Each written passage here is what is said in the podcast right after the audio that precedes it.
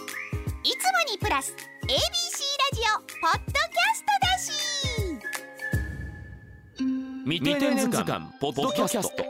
モノマネとすごろく作りが趣味だった怒りと欲求は養生の大敵であるハン・ブンジャクさんねは昔いらあっしゃったの G メン75とかに出てたハン・ブンジャクさんですよねガチさんって怒るんですか僕ね多分会社で、えー未定年図鑑ポッドキャスト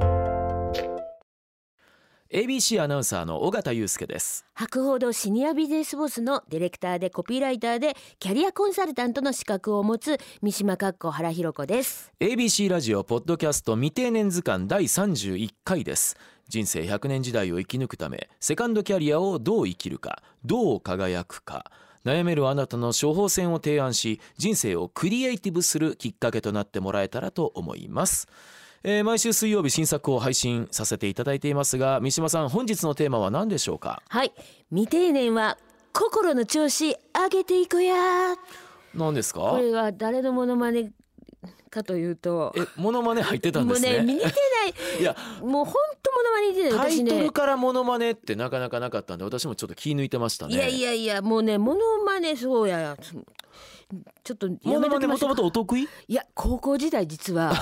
何 何実はす聞ごかせくてあのやんちゃな高校生だったのえで、えええあのモノマネとすごろく作りが趣味だったんですモね。ノマネとすごろく作りが趣味のやんちゃな高校生そうですね。はいだからきあのすごろくに関しては手作りで自分で作るので、ああすごろくのマス目の文言とか考えてそうですそあうです。そうですあれ面白いですよね大好きなんですよね。うんえあれセンス問われますよ、あのもうキャリアコンサルタントのイントロだったなと今から思えばそこが人生設計するんで今思えば高校生のハイスクールライフを設計するんですごろく作りそうです好きな人に付き合ってというとかねだってリアル人生ゲームですそもうんねですそうです、へえでそれをこう教室の後ろの黒板に書いて、はあははいあの授業そっちのけで、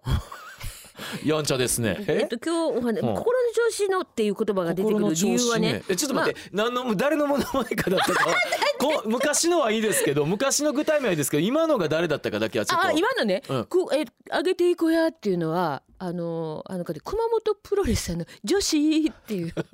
なんとかしいしていこうやって僕分そかれりがにくいその元ネタが分かってない僕がもの知らずなんですかねいやいや熊本プロレスさんねあいや僕が単純にもの知らないですいやいやそそんな違いますこ熊れは本ねプロレスっていうお笑いの方ですかそうですあーそうです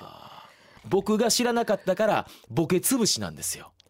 罪ですね知らないっていやいやいやいや本当今し自分が知らないって罪だなってちょっとねモノマネの腕が落ちてるっていうのは私分かりましいたやいやいやもう謙遜ですわ、それはねもう罪と罰を感じましわたかりました。うんついてます。いや、それでね、はいあの、いろいろ相談をね、はいあの、させていただく、あの、いただくこと多いんですけども。あの、いまあ、ネクストキャリア考える前に、うんあの、やっぱり心の調子っていうのがすごく大事で、その考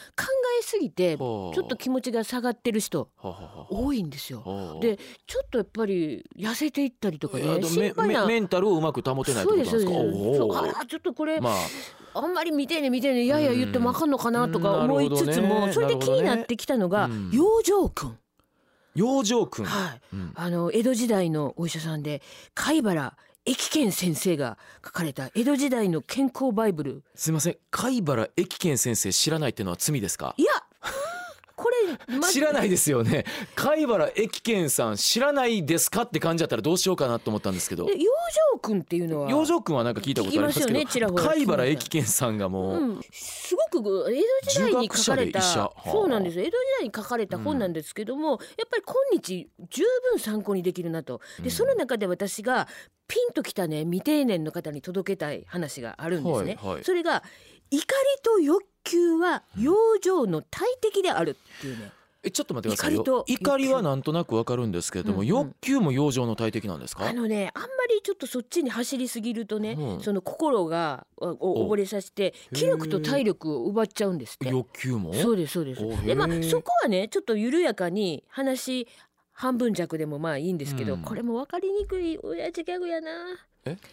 いやもうちょっと言う前に言うのやめてもらえますなんか緊張してきたもうも今う自分で言って自分で回収するっていうことにしまます。んまんじゃないですかでやばいもう滑るのは自分で責任取ろうと思うんですけど、はいでね問題怒りなんですよ。えええ今怒り怒りえ今なかったですよねう今んその、いいですいいですネタは言ってないですよねネタですかあ半分弱さんっていう女優あさんが、はね、いはいはいたんで、いはいそれで半分弱半分弱さんねは昔いあらっしゃったの G メン75とかに出てた半分弱さんですよそうねでいやその半分弱にするっていう ねそれ気づかわかりにくいですよね半分弱を半分弱さんそとうですそうです半分弱さん知らんでしそうょですそうですあの言葉の切れこれめちゃくちゃ見てえねんと全く関係ないですけどちょっと僕 G メン75思い出して今ちょっとポッと熱くなりました紅生姜から半分弱までいかんですよねいやいやいやいや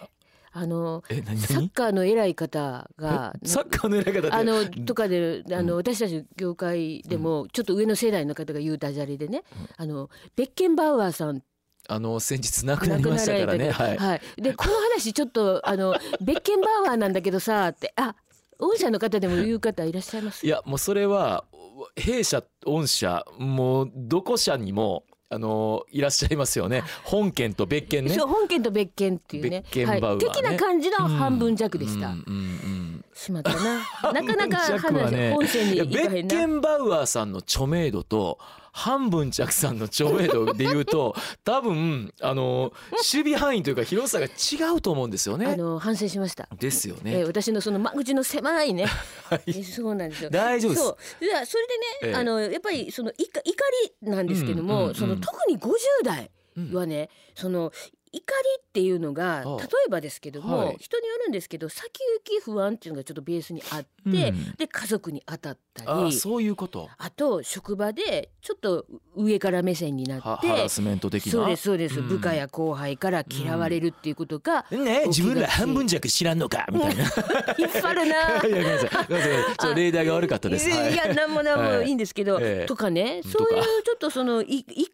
ていうこと怒りとかあーその心の具合が不安定になるみたいなことがうんちょっと起きがちで、そうすると負のスパイラルになうり、ん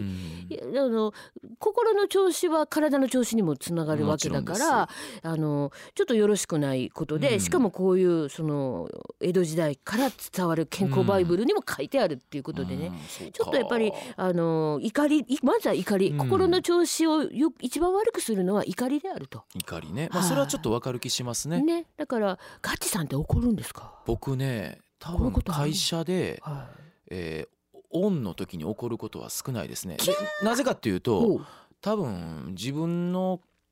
なんかこう人生には養生君がもう練り込まれてたんです よね。いやあの怒ってまあ、必要な怒りもあると思いますけども、はい喜怒哀楽の道はあんまり得にならんすもん。あうんあ、、で大体怒ったらあのあれですわ最終的に自分に返ってきてなんであんな怒ったんやろうとか家では怒ることありまあすあそうなんだの特に娘にはおうこれは自分が怒らなあかんなうんでそれでもうんなんか怒り方ってあったよなとかあのありますでだからもうあの会社でとかその仕事で怒ることはないですねうんあの怒る必要ないと思ってます怒るんやったらあれってあれでよかったんすかねじゃないけどあの考えてもらうようにしますね怒るんはすごい本な当にパワーすり減らしますでもうん怒るんはわかるんですよでもはいこの欲求うんうん欲求はもうあの僕108つ以上の煩悩で生きてる人間なん でそれはなんかあの自分のあのモチベーションにもなってるなと思うまあから、まあそうなんですよ、うんだから欲求のところはねまあだその半分弱でいいいいと思うん ですね緩やかに蓋でいいと思うんですけども、はいまあ参考でだけどやっぱり怒りっていうことを、うんうんあの気をつけてもらわんといかんなっていうことで、まあでもあれですねだから怒りたただ怒りも欲求も全てゼロにするの無理でしょだからんですよねそうですそうまですずは半分弱から始めたらいいんじゃないですかいやいやまあねえだから ねこれ何今日やっぱりねち何ちゃあうの心の調子上げていこうよっていうことで、はいはいそれであのまあこれ私が若かりし弟子時代に作った歌なんですけどね弟子えお作りになられたんですかそうですそうです作詞作曲えっ、と作詞ですね作詞心のボリューム上げてさ頭もシャンと上げてさっていうねこれ ちょっとあのこれ知らなくて当然なんいやですあよのねね某え家電量販店に行くと流れてますえあこれ赤のかなカットかな世に出てるのああそうですもうそのもうお店行ったら流れてますね上新電機さんですねえのあの「ジョジョジョあそうです上そうでえすそれ歌い出して心のボリューム上げてさそうそう A メロがあるんですよでお店行くとフチルでャチ流ャれツてチャツチャチャチャツチャツチャですよねそうですそうですそれの A メロ B, B メロがあるんですねお作りになられたんですかあの作詞ですねわあの弟子弟子時代ですよあそう弟子でその作詞ってことはもう弟子からあの出して師匠になったらよりとんでもないのを世に出してるわけでしょじゃあまあまあだだからそのまあ約束ですよねえーっっていとうだからえっと元戻ると、はいその心のボリューム上げてさ頭もちゃんと上げてはいそうなんですよそ僕こは半分弱でもいいと思うんですけどね未定年未成年じゃなく未定年それは定年を前に不安な世代主に4 5 0代を指すその心の叫びがああ聞こえてきます未定年未成年じゃなく未定年まだ定年じゃない未定年